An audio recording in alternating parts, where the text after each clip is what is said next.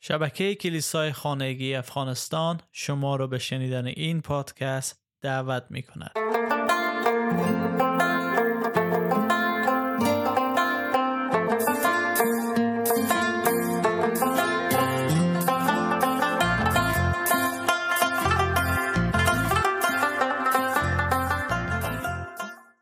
در 15 آگوست 2021 زمانی که افغانستان جمهوریت سقوط کرد و دولت طالبان به سر کار آمد خیلی از مردم تلاش کردند که از طریق میدان هوایی کابل به امریکا بروند یا کشورهای خارج و در سالهای 2009 و خصوص 2013 و 14 و 15 شاهد بودیم که موجهای عظیمی از مهاجرین از کشورهای اسلامی به سمت اروپا روان بودند.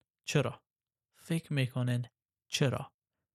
به خاطر از اینکه زندگی در اونجا بهتر است و زندگی که اونجا بهتر است یعنی در اونجا انسانیت وجود داره من امروز نمی‌خوام بگم که همه کشورهای غربی اروپا امریکا مسیحی هستند ولی در اون کشورها مسیحیان زندگی می‌کنن و جان پایپر برای ما در سی و دلیل میگه که عیسی مسیح آمد تا مصلوب شه تا برای ساختن مردمی که مشتاق خدمت به خداوند هستند. غیر می‌خوایم بررسی کنیم و شاید کمک کنه تا ما بفهمیم چرا امروزه خیلی ها از کشورهای خود فراری هستند و به سمت کشورهای غربی میرن. در رساله تیتوس فصل دو آیه چارده می‌خوانیم که او جان خود را در راه ما داد تا ما را از هر گونه شرارت آزاد سازد و ما را قومی پاک بگرداند که فقط به خودش تعلق داشته و مشتاق نیکوکاری باشیم. در مرکز و قلب مسیحیت این حقیقت وجود داره که ما توسط خدا آمرزیده شده و پذیرفته شده. نه به این دلیل که اعمال ما نیکو بود بلکه تا ما را قادر ساخت و به غیرت در آورد که اعمال نیک انجام بده. چون در رساله دوم تیموتائوس فصل یک آیه نو می‌خوانه خدا ما را نجات داد و به یک زندگی مقدس دعوت کرد که در... کرد و این در اثر کارهای ما نبود بلکه بر طبق نقشه خود خدا و فیضی است که او از ازل در شخص عیسی مسیح به ما عطا فرمود. بله ما آزاد شدیم ما خوانده شدیم و ما مشتاق نیکوکاری هستیم چون ما در مسیح خوانده شدیم. ما در مسیح آزاد شدیم. ای همان معنای فیض است چون پایپر میگه. ما نمی‌توانیم معیار و نمونه خوبی از کارهای کارهایمان بسازیم که ما را قادر سازد تا در کنار خدا بیستیم. باید یک هدیه رایگان باشد. ما آن را از راه ایمان دریافت کرده و از آن چون گنجینه گرانبها لذت می‌بریم. به همین دلیل است که کتاب مقدس در افسسیان فصل دو آیات 8 و 9 میگه زیرا به سبب فیض خداست که شما از راه ایمان نجات یافته و این کار شما نیست بلکه بخشش خداست. این نجات نتیجه کارهای شما نیست. پس هیچ دلیلی وجود ندارد که کسی به خود ببالد. پس نباید ما را متعجب سازه که در عبارت بعدی یعنی در آیه ده چنین میگه.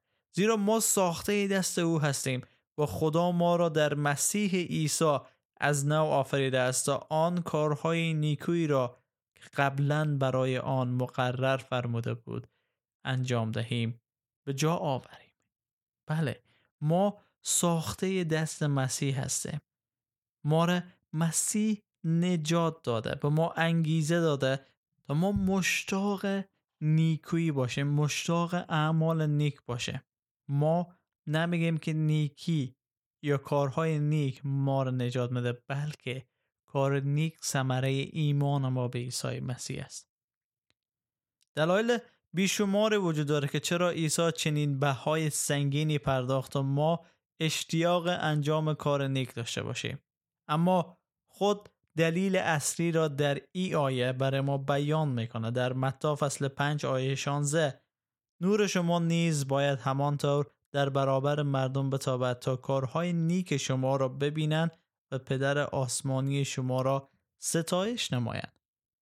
عیسی مسیح میگه اعمال نیک ما باید باعث جلال دادن نام خدا شه و مسیح مرد عذاب کشید تا خدا را جلال بده.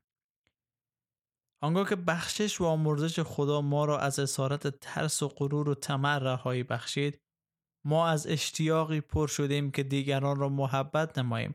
همان گونه که ما محبت شدیم. ما اموال و زندگی ما را در خطر می اندازیم از آنجایی که در مسیح امنیت داریم. اما این کارهای نیک چی است؟